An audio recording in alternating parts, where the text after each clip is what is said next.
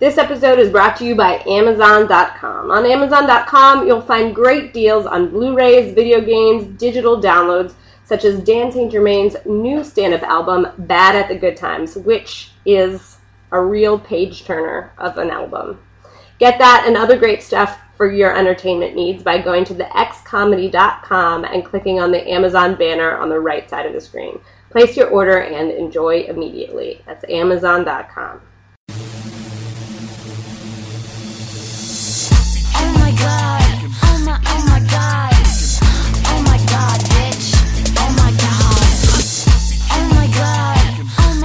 Hello and welcome to Tits and Giggles. This is a podcast for women in comedy and their supportive male friends.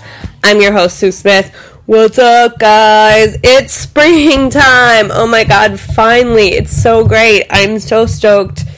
Seasonal depression is gone.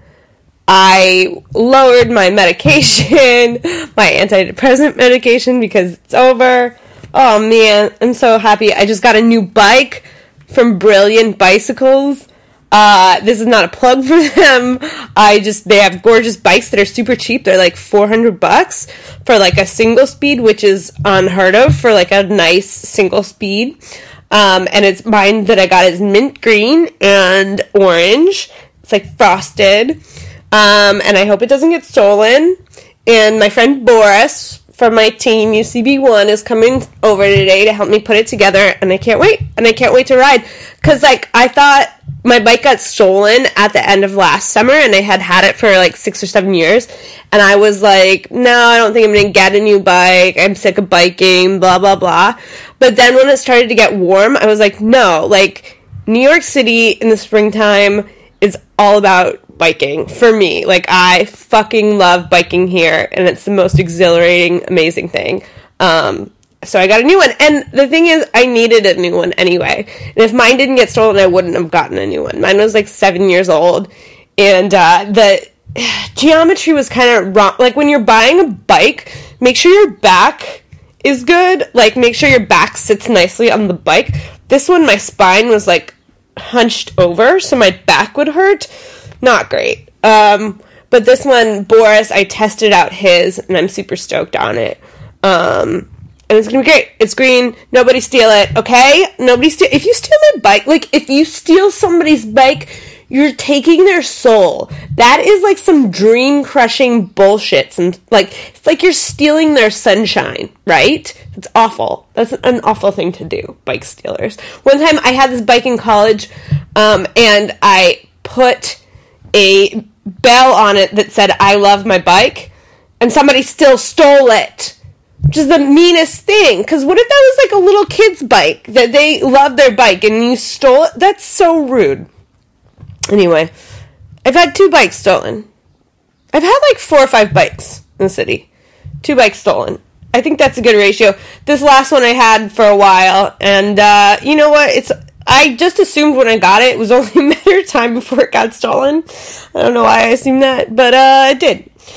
Don't leave that shit outside; it'll get stolen. That's like inevitable. And I only left it outside for like three hours in front of my house, and then it did. Ugh, ugh, whatever. Also, Abus locks. That's how I kept it for so long. Abus locks are these like German locks. Of course, Germans make the best locks. They're like basically indestructible. I don't know how these people stole it. Um, and they like fold up and they're amazing. Anyway, uh, guys, oh, this is what I was going to tell you. I got an office job and I like it. That's insane. I think I've always had it in my head that like I'm like, oh, I'm never working in office because that's not for me. I can't sit still all day. But like I had only had office jobs that were like boring reception jobs before, where I wasn't doing anything productive. Nobody needed any, and I was just like wasting time for nine hours a day. Um, now I have a office job where I'm copywriting, and it's great. I love it. I love being busy. I love feeling uh, useful. I love um, feeling necessary. Uh, it's so cool. I don't know. I just like put myself through these miserable waiting tables jobs for years, and because I thought I couldn't sit in an office, and now I'm super happy. I like it. Um, everybody's chill. It's at like a I don't know, social media place in Soho. Everybody's really cool. I don't know. Whatever. It's cool. I'm happy. Life is good. Can you believe? Nothing to be mad about. Um, what else? Oh, oh. Okay. Here's the thing. I put out. Okay. I didn't realize. I didn't intend for this to happen. Um, but two videos. I was in two videos about periods that came out this week. So the first video was for Dear Kate, which is the great, amazing indie feminist lingerie company, which I've done a lot of stuff for. Um, and their video about your first period, their first period came out this week. Um, I didn't know when it was going to drop. I filmed it in January, I think. Then also my UCB1 video about menstrual cups came out this week. Um, so two period pieces in one week, and now I'm the period queen, I would say. Uh, if you have any questions about your period, just ask me. No, don't. I mean, some questions I could answer, not all of them. Anyway, um, it's so funny. I've never been the victim of like an internet brawl before or like this internet hatred that happens. It's like every day the internet picks one person to hate, and then everybody's like, fuck you, you're banned from life, you know? I've never had that, and this isn't happening to that extent, but like um, with my menstrual cup video, some people were like, there are a lot of comments on it. It's very polarizing. It's the video that's gotten the most comments out of all the things. And some people didn't understand at the end that I was joking. So like I dump tampons in a trash can and I, I'm like, I guess we don't need these anymore. And some people wrote on the video, they're like, I can't believe she just throws those tampons in the garbage. Guys, we took them, like, we put, we dumped boxes in a garbage can, and then after the shot, we took them out of the garbage can and left them in the public bathroom. And they were unopened boxes of tampons. So I gave tampons to a public bathroom. So, like, that's a fucking mitzvah, okay? Um, people didn't get that, and they commented on the video. And then I posted it in this women's feminist group I'm in in Facebook, and some people were like, "Why are you tampon shaming people? Why are you tampon shaming? Tampon shaming? Oh my! Oh my! Come on!" Tampon shaming. I don't care if you use tampons. Pads are gross. I think pads are gross. I don't want to shame you for it, but like, everyone makes decisions, but like, oh, pads are gross. They're gross. It's like having a smelly miniature diaper between your. Let's. Uh, tampon shame and go fuck yourself, okay? Like, I can have opinions and that they're alright. Oh, God, people are ridiculous. Anyway, so that's. I'd never experienced the outrageous internet before. And then when someone said tampon shaming, I'm like, please, oh my God, that's ridiculous. Everyone's ridiculous. Ugh. Um, so yeah, that happened. Okay. What else? I will give you some plugs real quick, okay? Okay. What day is today? Mm, the 12th. No, today's the 13th. I'm recording this the day up. Ah.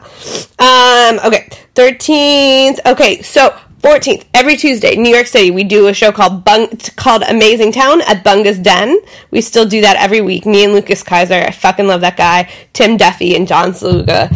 Uh, call, uh, at, at Bunga's Den called Amazing Town, 8 p.m. Free, free show. We give away drinks at the end, so you should come out to that. And it's ev- it's amazing. It's every week. It's amazing. Um, then the fifteenth, ooh yeah, this week, me, Pat Bear, Katie Healy Wurzburg, uh, Megan O'Keefe, fucking dream team of people. We are doing a show called House Hecklers at Videology at seven thirty, and it's all about house hunters. We pick episodes from uh, house hunters that we want to fucking tear apart and we show them on the screen, and then we make fun of them. It's the best because fuck those rich people. Am I right? Am I right? Uh, oh, I have another show at Videology this week. That's cool. Uh, on Saturday the 18th. Oh, I got good shows. This is Sunday the 19th. I'm doing Harriet. Oh, Blair, so- Blair, how do you say, say her name? Blair Socci and Farah Brook run the show called Harriet at Hi-Fi um, on Sunday nights at 7. I'm doing that on the 19th, which I'm stoked about.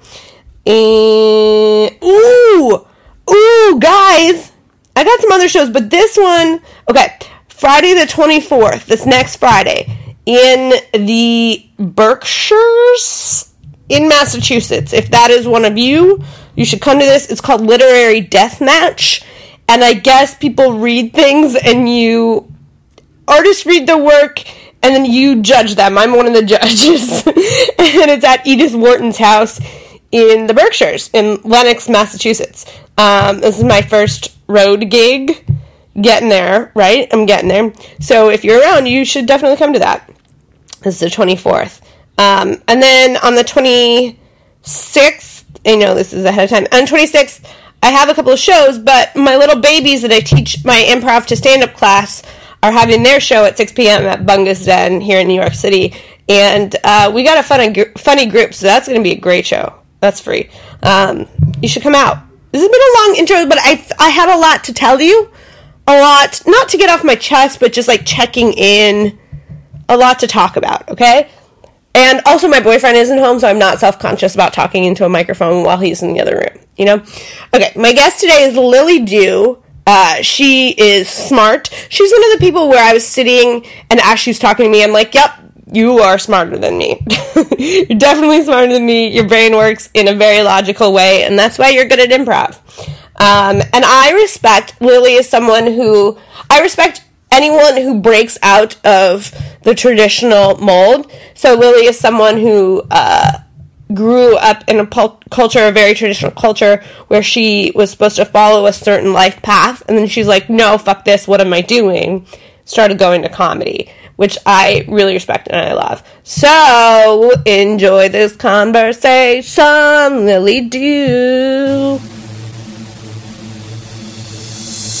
Oh my god. Oh my, oh my god. Remember we talked God, bitch. Uh, we talked about like relationships and stuff. Oh my. Although being in a relationship for a long time like sedates you, like I have nothing saucy to say about like dating around anymore. I know. I've like forgotten Okay, how long have you guys been together now? almost two years. Oh I- I- wow. yeah, like a year and nine months. Aww. Yeah. Don't I do feel like that is like oh I don't have any cool. Sorry, Lila. Is it possible if I can just have you scoot over a little Oh, yeah, closer it's just fine. because you're gonna Oh no, I didn't. but- I didn't know where to be. Yeah, tell me Yeah. wherever to go. I'm gonna be speaking. Yeah, so, well, I'm also I'm also gonna help you out with the game, but Cool. uh, yeah, if I can just have you. Over. Ooh, what is that? What were you eating? Oh, guess them. It's from Blue Stove. It's for everybody. My Okay, your guys are Yeah. good. Yeah, I always like. I feel like I've. I don't have enough material, or like, I've never used Tinder. I don't know. I what know that's. I was like. just thinking about the other day. Like, s- there's so much comedy in just screen capping Tinder guys. Just like people just paste like photos of like shitty people on OkCupid, and I was like, I can't do that. But like, I don't know that I want that. Yeah. Like it's a trade off. I'm like, oh, I'm in like a loving relationship, and he just said something really nice. Here's like a screenshot of a nice text. Yeah, yeah, yeah. Like I would rather go back to this shitty dating situation. I don't know. You do you just forget after a while. That's what do you mean? like I feel like there are like patterns of like shitty dating behavior you fall into or you notice when you're dating around, but then if like you aren't dating for a while, you just like start to forget, which is nice. This is like Yeah. just like humble bragging. it's definitely good. It's definitely good. To, yeah, like guys who don't want to commit or they're jerks or whatever. It's like I see my friend and she's always dating a new guy and she's really into it and then 3 months later like blows up. yeah. Oh man. I got good enough to like recognize the warning signs beforehand of like even like oh like you are very appealing and attractive to me but this would implode in my face in like a month or two so How i'm did you- just gonna what are the- avoid What are the warning signs? ev- everything Tell me. um like man children there's so many of them They're like, everywhere. people who like can't admit their flaws. Yeah. Like I remember talking to a friend. I'm not going to name names, but it was like a, a friend, and we were like most embarrassing story, and he's like, okay, I've never like told anyone like this is really embarrassing, and it was like something about how like he like didn't win something and like had to lie about it when he was like 16. I was like, that's not that's not embarrassing. oh, if that's- that was that hard for you to tell, like, how shitty would it be to be in a relationship with you?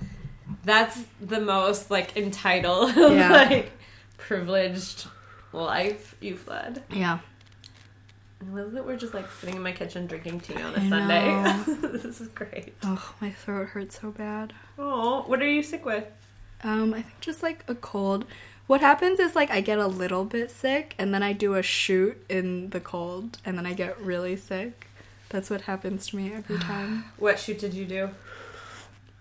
I did a shoot for low budget sketch show, which is great, but we were like in a garage in like a tank top and shorts.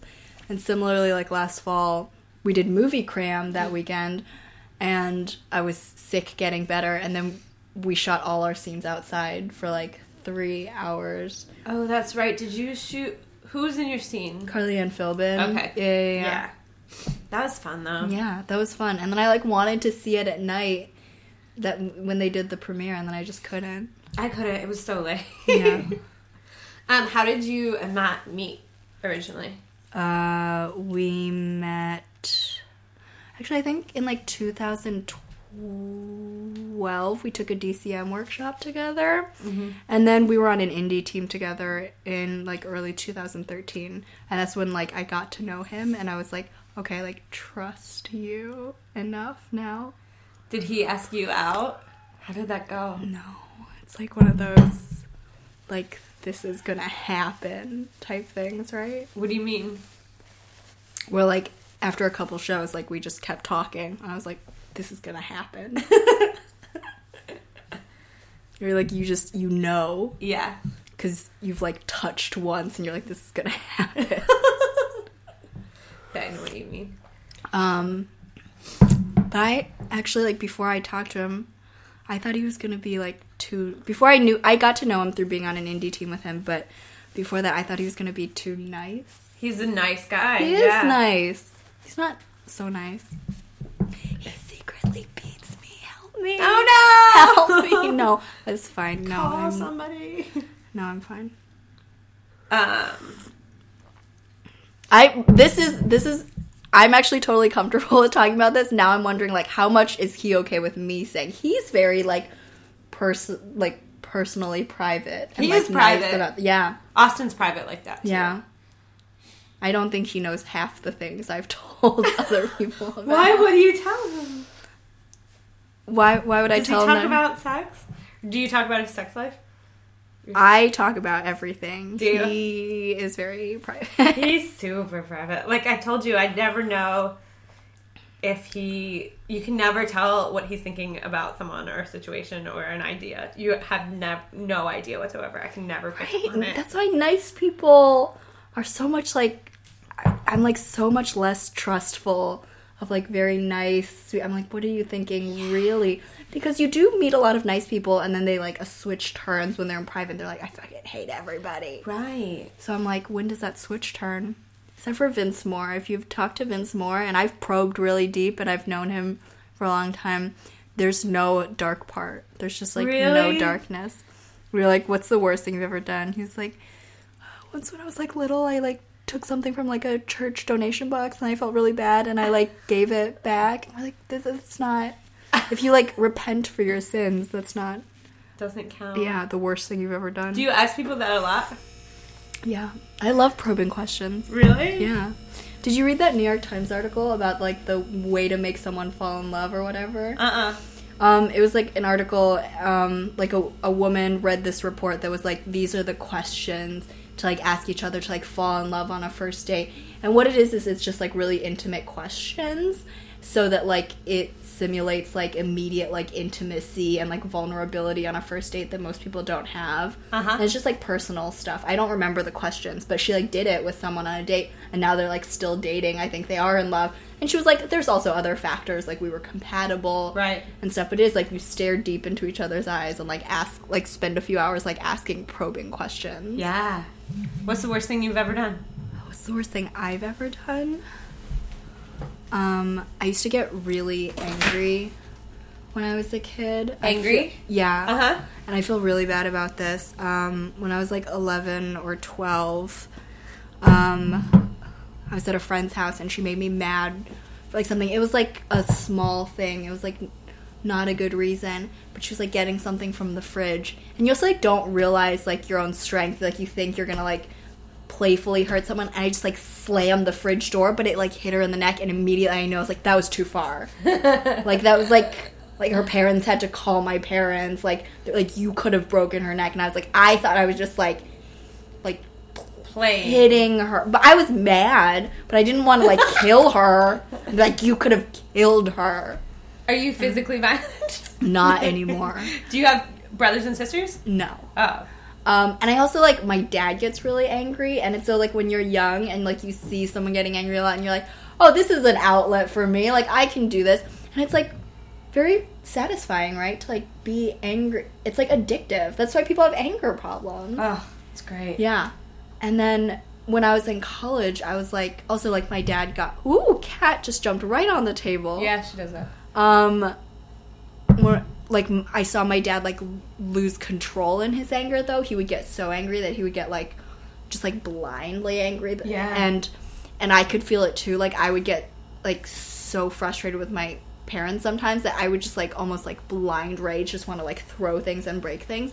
And I was like, this has got to stop, or I'm gonna like be him.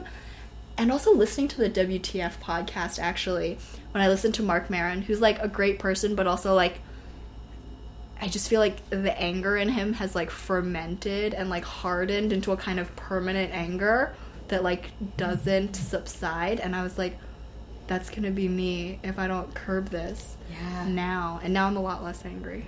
Was your dad ever physically? Was he ever abusive? Was it? Um, he was like, I, I just read a book recently, uh, Eddie Huang's book, Fresh Off the Boat, and it was interesting because he also talks about his parents hitting him, and there was kind of this thing where it's like, Chinese parents just do that because their parents hit them and they didn't know it was wrong. Yeah. Like in America, it's like, that's child abuse, like you shouldn't do it. But in China, it's like, yeah, I think their parents hit them. So like my my mother would like chase me around the house with like a rolling pin Yeah. my dad would like kick me. Yeah. And that was just like, that's what their parents did. And it was insane to them that I'd be like, you people don't do this here. My parents did that.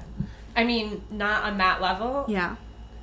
My mom gave me a bruise one time. I used to get spanked all the time. My dad hit me Yeah. with a wiffle ball bat one time. Yeah, they just because their parents did it to them. Yeah. Yeah. Now it's so weird. Now I feel like it is awful. Now I feel like I have to defend it to be like, they didn't, Didn't know, know. better. It's funny. It was like kitchen utensils. It was always this rolling pin. Yeah. like wooden rolling pin. I never saw her use it. I don't think she ever baked. I don't think it was anything other than like an instrument of pain. I used to get wooden spoons, get hit Yeah. with wooden spoons. I never re- remembered until just now. Bring back some repressed memories. Yeah, when I was Um, a kid, wooden spoons all the time. Yeah. I and but then I would compare to like other Asian kids and I'd be like, that doesn't sound as bad. I knew a girl whose mother would like tie up knitting needles and like whip her with it. I think she was psychologically damaged by that. Absolutely. Yeah. That's awful. Yeah. I know my, my my parents felt bad. I guess in the moment I was like, "This is fucked up," or like I knew it was bad, and then my other friends were getting that either. Yeah. But you don't feel like I have to defend it. Yeah. Because that's that's the way my mom's parents were with her. But would you hit your kids? No, but I would talk loudly. I would yell probably. Yeah, it's like you do need something to like intimidate them. But Yeah. like, what do you? so many parents like let their kids get away with whatever, and Yeah. like they're not. You need to let your kid know that you're the boss. Yeah. and that you're in charge, Well, not also them. in like Asian families, because I'm Chinese, um, there's like a very Confucian system. So it's like what does that mean? Confu- like Confucianism is like I think there's like set like pairs of like teacher student parent mm. child and it's like that's just the order. Like child is always respectful of pa- respectful of parents student is always respectful of teacher and that's like not up for questioning. So that's why it's so like I remember like even like once my mother like did something wrong and I was like you should say I'm sorry and she was like I don't ever have to apologize to my child because that's just like the power dynamic it's like mm-hmm. parent gave birth to you so they're always in charge and and you kind of have to like just buy into that. So they like controlled me on everything until I was like older and I realized like you actually can't keep me from doing anything. but I don't know, when you grow up in a really restrictive household, you you kind of buy into the rules for a while yeah. cuz you're too young to know better. Yeah, absolutely. And they are in Florida? Where are they? They're in Maryland. Maryland. Um, do you, were you you were born here? Yeah. I was born in Montreal. I was born in Canada for Oh, the right. first five years. And I was like speaking like French and Chinese and English and like couldn't differentiate between the three languages. do you still speak them all? I speak Chinese and English. I do not speak French. I was in like French immersion school for half a year um, in kindergarten in Montreal before I moved to the US. And I had no idea what the fuck was going on. They were like showing us flashcards every day with like French words and like pictures. And I just like, it was my first year of school. I didn't even know like what we were doing there. I think I just like sat there. I like, um, I peed my pants because I was too afraid to ask to go to the bathroom. Aw. Um, no, it's like an insane story when I think about it now. I was like at an easel. I was like painfully shy when I was younger, and I was afraid to ask to go to the bathroom. And it was like the easel in the corner that like was like hidden out of sight. There was like a kid drawing on the other side probably. And I just like went right there and then like went back to my seat. And then like the teacher had to find it and be like, uh, someone, someone just peed in the middle of the classroom and like no one fessed up. And I just like sat in wet clothes for the rest of the day. Why were you scared to ask? Because you didn't know the language?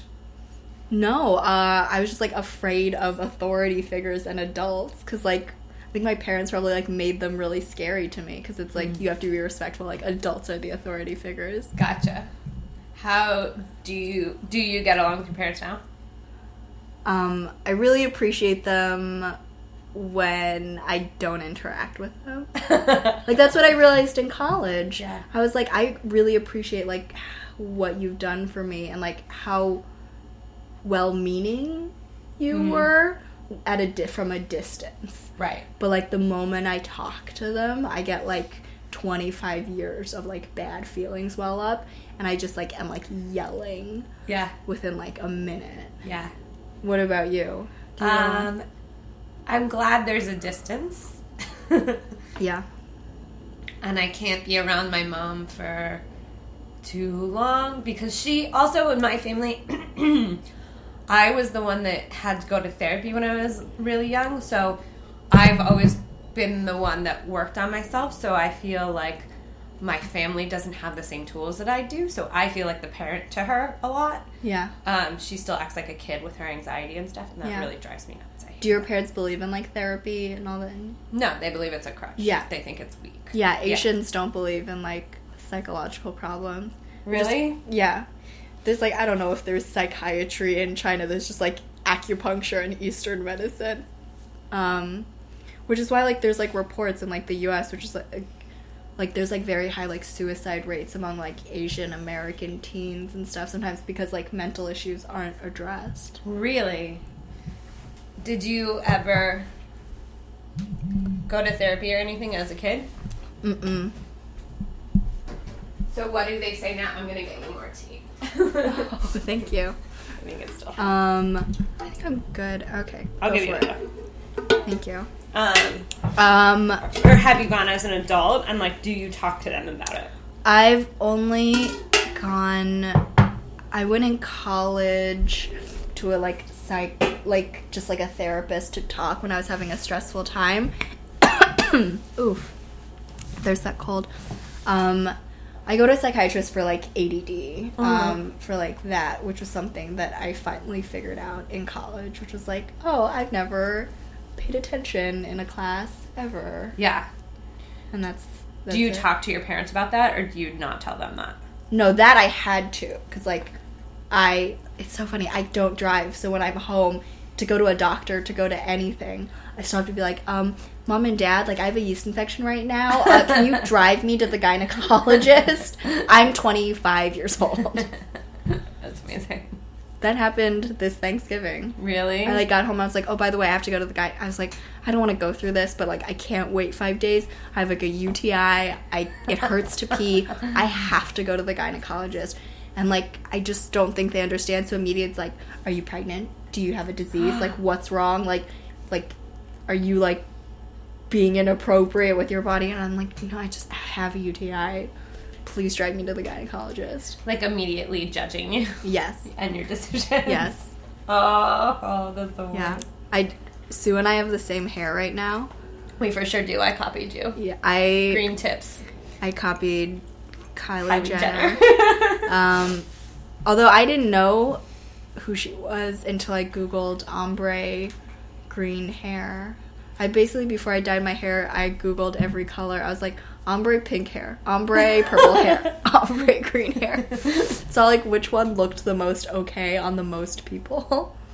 I think the green looks good. I follow all the um, Kardashians on Instagram. That's how I know. It was her. Well, now now I've looked at Kylie Jenner. She looks great. she looks so good, but I don't know what's up with those lips. But what did your parents say about your hair? Oh, my mother was like, if you want to play with colors, you could get some wigs. I can get you some wigs. And I was like, that was like more reasonable to her than dyeing the tips of my hair. Just like wearing a full on wig when I want to change things up. Oh my god, that's so funny. So they, how come they moved to Montreal from China? Um, They did, right? yes, Yes. to go to grad school. Okay. They went to grad school at McGill, and then my dad got a job. What does he do for work? Um, he does like pharmaceutical stuff. Yeah, he like got a PhD in like medical stuff. so anyhow, we don't know what our parents do. Um, yeah, my mom worked for like a, clo- like a clothing company for years. I don't know what she did. Well, when you're young, you don't know, and then No. when you're old, you just like take it for granted. Like whatever. Yeah. No, he worked for the FDA for a while. Oh, okay, cool. Nope, that's not for you. Um, and what do you do? How have you learned to change your anger now? How do you channel your anger now? Um, well, now use- it comes less often, so it's not as big of a deal. When so that when I first started addressing it, it was just like honestly like letting it go, because there's that it's like there's that point when like something makes you upset and you can choose to like let it make you angrier because it feels good. It's like ooh I'm angry, I'm gonna punch things, I'm gonna scream, I'm gonna be mad at people for no reason, or be like I'm angry, but like I'm in control of myself and I'm just gonna like let it go. And just like literally like just deciding to not be angry about it. Yeah, it's definitely a deci- it is like a high to be super Yeah. angry. It feels good. It, it feel it's like a false sense of power for a while. because it's mm-hmm. like I'm gonna yell at everyone and they don't know it. I deserve this. I deserve. Yeah. And it's like you're just mad because you missed the 3:30 showing of Paddington Bear. cool your chest. Shut up. I'm better about my anger, but I always get angry when I'm traveling in airports or when things are disrupted or in restaurants. I guess a long time, a lot of times. A lot of things. when I just feel like it's easy to give good service in restaurants and there's so many bad service people give bad service and then when I'm traveling I fucking hate airports. so Yeah. much. Did you ever think airports like could be romantic? I never thought they'd be this bad. Yeah. Did you? I feel like when I was younger, I romanticized airports because like they are romanticized in movies and stuff. So I was like, ooh, like people meet Yeah. people in airports. They're like seated next to someone. I don't think I've ever been seated next to like a dark, handsome stranger. I've always been seated next to like families and like other ladies and like gross people. Yeah. Or like the yeah, the loud child. Yeah. Yeah. So when did you start doing comedy? How did you start doing comedy? Um, when I moved to New York, so right when I graduated college, I had a job offer in New York for like a financy, officey job, and I was like, this could be the rest of my life, and I don't think that's what I want. Is that Like, what you studied in college? I studied? I double majored in math and economics. Uh-huh. Yep. Wow. Um, which like I genuinely love. Like I love math and like quantitative stuff, but um, yeah, I was like, well, like most people that you know, like your my parents or whatever, like go from desk job to desk job Yeah. for their whole life and it's always like about like what's the next desk job I can move to and it seemed like so foreboding. I was like, well, I hope I have some like hobbies or like something that I like outside of that. Otherwise, what's the point? Um, and so I signed up for an improv class at UCB because like I knew what UCB was, and I liked comedy. I just never thought that I could do it. And I was like, oh, maybe I'll like like it, and I'll like have this as a hobby, or like maybe I'll be good at it, or maybe I'll be awful. Like I have no way to know unless I try. I took it, and I fell down the rabbit hole, and I like took a million improv classes, and like did a bunch of improv and did some other stuff, and that's where I am now. Yeah. Do you still have a day job? Uh, You still nope. do finance? nope. I left that after a year. I was like so hasty to go. I like knew. yeah. Um, I got, I got like, God, I don't, I don't even know how to explain how lucky I was. I basically like tried to get fired. Well, I'm not tried to get fired. Like you do your job well, but like you don't want them to want you. And then like they clearly weren't firing me. And then one day I came in and I was like, uh, I'm gonna leave. I didn't want to leave because then I'd have to find a new job in like two months. Mm-hmm. I don't know if I can. I'm like, can I say all this, or am is the government gonna come take my unemployment back? So you got un- you got severance and unemployment. No, I so I, I got laid off because I was like, I wanna, I'm gonna leave now. Yeah. And and then they like t- they're like, cool, like finish your work for the end of the day and then come in the office. They brought me in and then they fired me and they're like, yeah, we're gonna let you go. I had been like coming in with a bad attitude for like half a year trying to get fired. Yeah. Um, but like my first half of the year, I was great. I was like such a great workhorse that like stayed. I worked like sixty hour weeks sometimes. It was awful. Um, so I got fired. So and they were like, "Any questions?" And I was like, uh, "Does that mean I can collect unemployment?" And they're like, "Yeah." I was like, "Cool, that's that's all." Okay, great. See ya. That's great. Yeah. And so I like and that helped me like ease into like unemployed life of like do uh, working odd jobs and like coaching improv and all the other stuff that I do now. Super unpredictable and stressful. Yeah. Unemployed life. Yeah. Yeah. An actor. It's great. Um, do you think you'll ever go back to finance? Oh no. Not unless I'm like if I'm like like I wouldn't I know a lot of people a lot of comedy people who like work the front desk at finance firms or like I'm like yeah I could do that. That seems like not stressful. Although I know Morgan Miller used to work the front desk at a like a hedge fund and she had to go on their like corporate retreat with them for like and like for like 3 days in like a nice location but like had to like wake up and do their like workshop and like bonding exercises No. and we're like you work the front desk why she's like i don't know Oh no, hell no. Um, that sounds like a nightmare. yeah Was it Wolf of Wall Street? Was that kind of? no i was not like a trader or like Okay. a banker I know nothing it about was finance. it was more low key than that. I hate like friendly cubicles though. Hate like it. those low cub They're like it's because like we're not like closed off from each other. It's like we can have a dialogue with each other. No, it meant that my boss sat right behind me and he could see my computer screen at all times.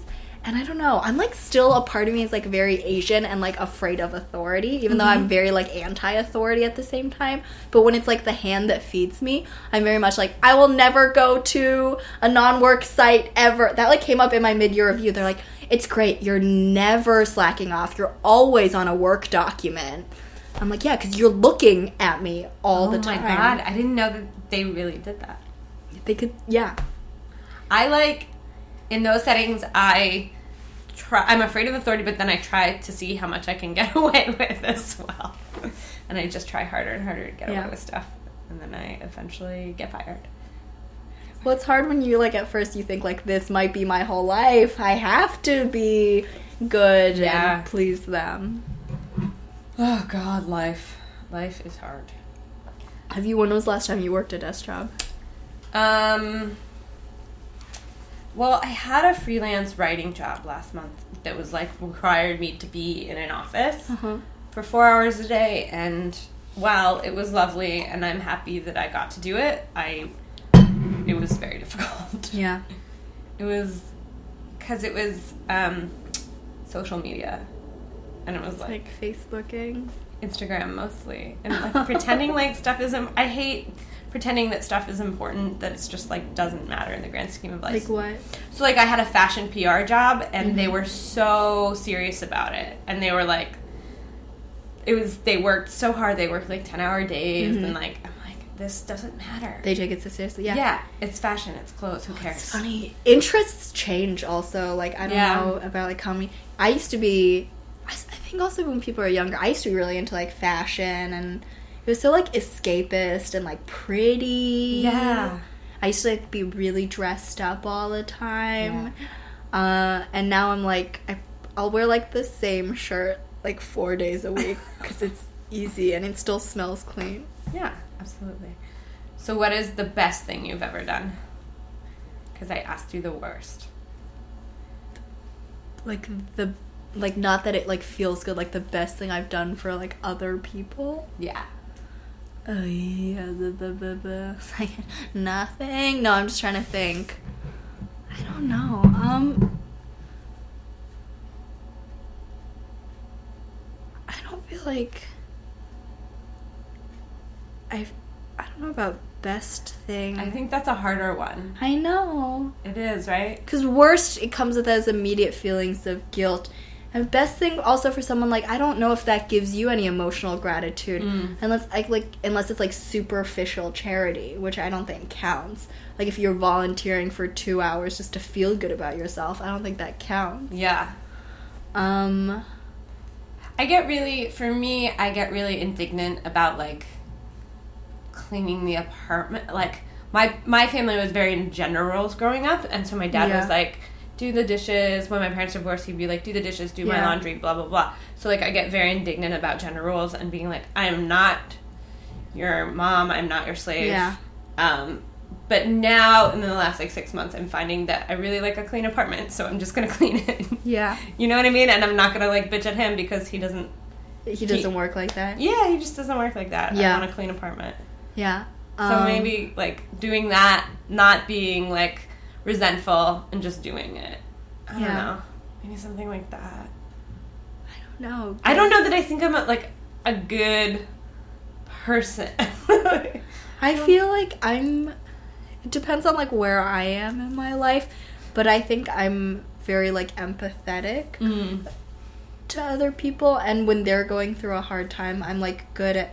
I guess that's something like I'm good at um talking my friends through. I'm actually really good at talking my friends through relationship problems. Okay. Like not so great when it comes to my own, but Uh-huh. for, like for other people, I have great perspective. There you go. I'm very good at. I feel like everyone thinks they're good at giving advice, though, right? I feel like I'm pretty good at giving advice. I'm good at being. I've become a better listener. Like I feel like I used to tell people what to do more, Yeah, and now I'm just like, do you want me to listen or do you want my Yeah. feedback? yeah, because ultimately, like, you can't change their actions. Like, like friends who like date someone who's like clearly shitty or something. I feel like when we're younger, we like try to change them, Yeah. and that's just like is not gonna. Ha- you can't make your friend break up with someone that they think they love that you think is shitty. You can only like kind of like be honest about my rule is like I'm gonna be completely honest with you once and tell you exactly why I don't like them, like why I think they're bad for you, and just know that I think this, but I won't bring it up again because it's your decision to I make. think that's good. Yeah. I think that's good. I think it's horrible after you break up with someone to have everybody being like that person was a Yeah, shithead. yeah. That's the worst. it's a tough position though, because then you're like, I don't want this to ruin our friendship. right. So that's why like I'll never bring it up again, and let's just focus on our friendship. But also like, please let's not talk about your significant other, because I hate them. right, right. That's amazing. Where did you go to school? I went to Smith for college. Is that what you're asking? Yeah, where is that? Uh, it's in Western Massachusetts. Uh, it's an all women's college. Lila Cohen Michio wrote, Wrote that show, show. about it. This is about Smith. Yeah. Did you ever see it? No, but I read the script for it. I asked her for it. It was Yeah. kind of before my time. I moved here in 2011. Okay. Yeah, I remember it. It was good. Did it? Was it true? Or was it spot on?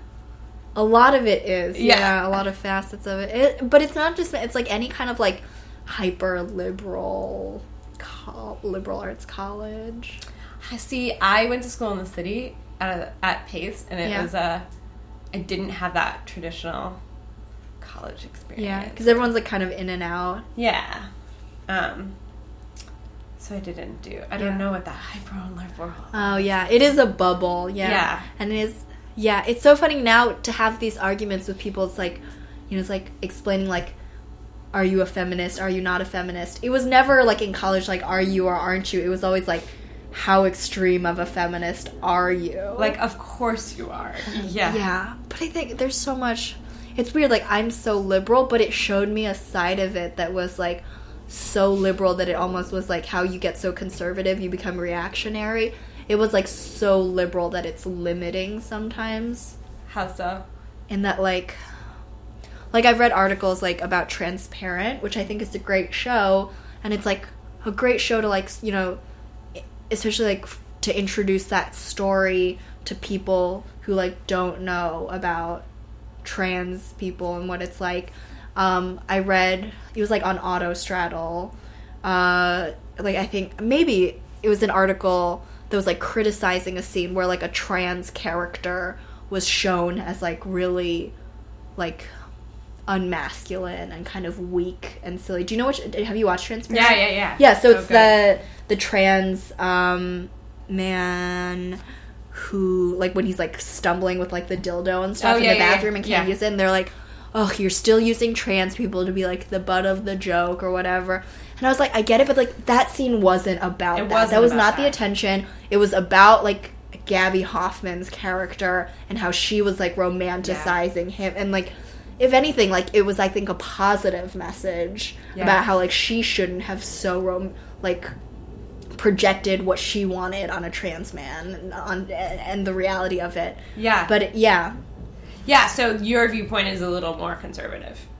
Like theirs is very liberal. it's just like a sensitivity to everything Yeah, yeah. i don't think mine's more conservative mine is kind of like i mean i'm not, it's weird i feel like for any progress you make there's all these like concessions you make to and it's not like oh i'm okay with them putting out like a bastardized version of like trans people in Yeah. the show but it's like also at the same time like you have to appreciate that this is a show that's out there now that when there's never been a show like this before Absolutely. So let's not criticize it too much. Let's just Yeah. be cool with it. It's like, do you want it canceled? Because then you'd have no show. Yeah. Like people are like, this is awful. Like pull it. It's like really? Then you have nothing. It's so good. I love that show. Yeah. Do you think that math, your math background, helps you be good in improv? Mm, I think it made me like good at getting game. I think I'm like very logical, but I think it like inhibits me How so? too. Um, well, I've noticed this like when I coach students, a lot of times for like those their students and they're like usually like the ones that like put together the practice group or whatever, and they're like maybe like a a lot of like s- computer programmers, right? In mm-hmm. improv, they're like computer programmer or like quantitative person. And so like they understand the rules, but in a way they're like bound by the rules because they like in programming like you work by algorithms. In math you work it with with the set of rules, and it's like easier for them to be like, well, how can I do this right? This is mm. game. This is what the book says. Talk, talk. Find the unusual thing. Focus on it. Heightened it. One beat. Rest the game. Two beat. Rest the game. And like they get so focused on that that they like can't relax enough to take in the other stuff, and they have a harder time like when something like gets wrong, like something like random happens, or like and they kind of like can't compute anymore and they get like mad at their teammates which like i think i suffer from like you're like oh it's clear. Like why couldn't you do it right? I never like mm. said it out loud but i would like feel those feelings and that inhibits you sometimes. I think those are the people who like in a way like that's the thing they have to overcome. Like they're smart. They can play a game. They could write a sketch easily mm. but as a performer like they have to like loosen up. Yeah. That makes sense. yeah. Do you work on that? I try. I've yeah, I've played with a lot more like wild card players now than when I was like first starting, mm-hmm. and I think that's a good exercise to be like anything can happen and just like enjoy it and I know when you're coaching and you tell people just like don't follow the rules, just do a montage. Yeah. Don't worry about group yeah like second beats or Yeah. anything like that. They kind of melt out. Yeah. if they're higher level. It's so weird. Like, yeah, the that impulse, like, do it right. It's like, well, at the end of the day, we're just doing improv. We're like fucking making up Comedy. scenes. Yeah. These rules are there to help you to get to a funny scene faster. But it's no right or wrong. Like, you can't ace the test by getting all the steps right. Oh, absolutely. People get so caught up in that. Um, it's easy to get caught up in that and think that like if you do all these steps, Yeah. That'll lead to success. Yeah.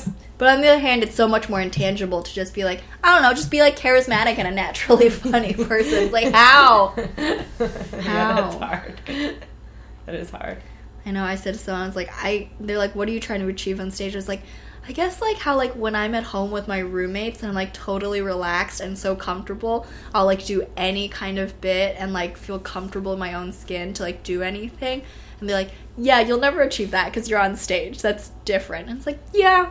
No, that's what I try for like in auditions and on stage. That's exactly what I try for. How for. do you do that? How do you get to that space? I don't know. I just I saw Violet. I saw Violet in an audition once, and it was for Carnival Cruises. Violet Carmen, and she, um, we had to wear a bathing suit, and I was so uncomfortable. Yeah. I hated every second of it, and I was like, Violet, are you nervous? And she was like, No, I could be naked in there, and I wouldn't care. Yeah. And for me, that's like I could never be naked on the stage. So I, from then on, I was like, I just want to be the same no matter where. I Yeah. am. I don't know. I think it's just doing it. I mean, I try to push myself in little ways, but then every once in a while, like, it's hard to get yourself to constantly do it because then, like, something happens where, like, you're told no or something, or you get a rejection, and you just kind of shrink back in on yourself and you, like, stop pushing yourself for a while. Yeah, uh, for me, I just I don't know. I think stand up's easier in that way Yeah. because you you're just working by yourself. Yeah. And improv is a lot harder because you got to learn how to work with a team. And if someone is rejecting you, you don't want to work with them, or you're not going to push yourself with them. I don't know. Yeah, but, like, could you walk in that audition room naked? Now, no, they definitely give less, fewer fucks than I used Yeah. to. Yeah. It's so weird that people are so. That was the thing. DCM, so like Del Close Marathon, every summer there's so much male nudity. Yeah. Like guys taking out their dicks and balls or whatever, which is why Improvised Girls, which was just like the girls from the Suck My Dick class, this was two years ago. Um, we did a show at like 3 a.m. we were like, let's all get naked. Let's like equalize this. Um, and I think we like did just like mostly like just like topless and stuff. But it was like because like guys are so comfortable and safe to like oh take their like bodies out and like but like for women i feel like almost feel like people are scared too because i feel like women get so immediately sexualized and objectified and it's like this is our body. Like we get to choose to like show it off. Like there should be at least as many boobs as like balls get taken out. Oh, absolutely. But like, dcm I don't know. I don't want weirdos looking at me. but like, I don't want to see balls. we did either. like yeah You know what I mean? yeah Maybe I'm too conservative.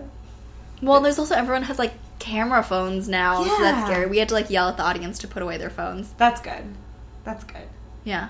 I think Julia Weedman, who's like so comfortable being naked, was in the audience. Like, why tell people to put away their phones? Like, just like sell it even more. I was like, I don't know. People here have like day jobs. Like, Yeah, no. yeah, You don't want pictures of that online or anything. yeah, Um. Yeah, it's easier to push yourself when you're working alone. yeah. I think.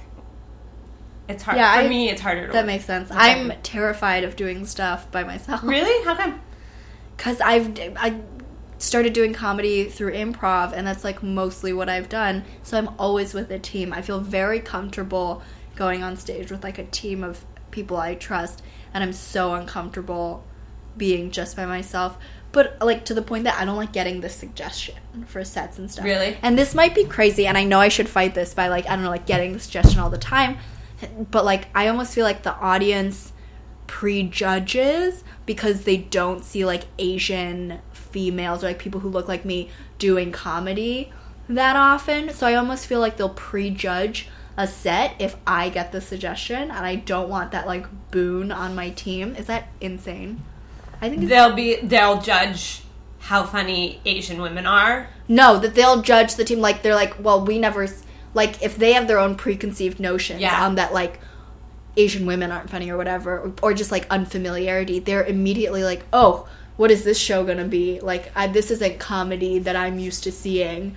And then even if my team, my teams, I've never been on like an all Asian few. I don't even know that many, but like, if I'm on like a co-ed team or whatever, I think it's gonna like just like all like put like this prejudgment. Hmm. I've never thought about it like that, but it's definitely prevalent in stand up. Like audiences don't always laugh at women as much. Yeah, Like and they're much easier to laugh at men. yeah, Um, and much more responsive. yeah. Even with men. shows when like a big fat man gets the suggestion, Yeah. whatever, he's like, ah, like audience, just the response Yeah. versus like a girl coming out, and it's ridiculous, and it's like probably part of fighting that is just like getting out and getting the suggestion a hundred times until they're used to fucking seeing your face.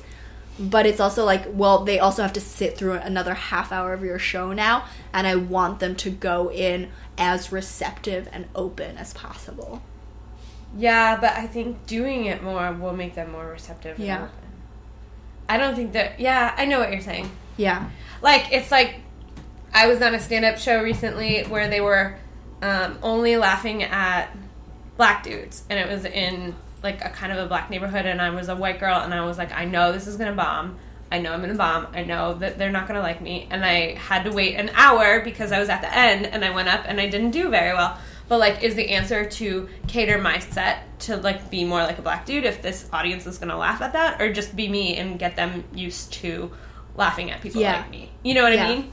So like, is the answer for you to be like a big fat guy getting the suggestion, or just do you and like get them used to laughing at you? I guess it's different You know? because it's not solo material. Yeah. For, so for solo material, it'd be just me for another like 10 minutes, and it's like, you just have to get used to me. But it's like when it's a team, it's like, I- don't want to be responsible for how so many other people are going to be perceived. I don't know. It, maybe it's not as intense as that, but it's as, as intense as like I remember Morgan Miller has said, I'm like referencing her a lot um, because she also does stand up, and I don't know that many people who intensely do stand up and improv.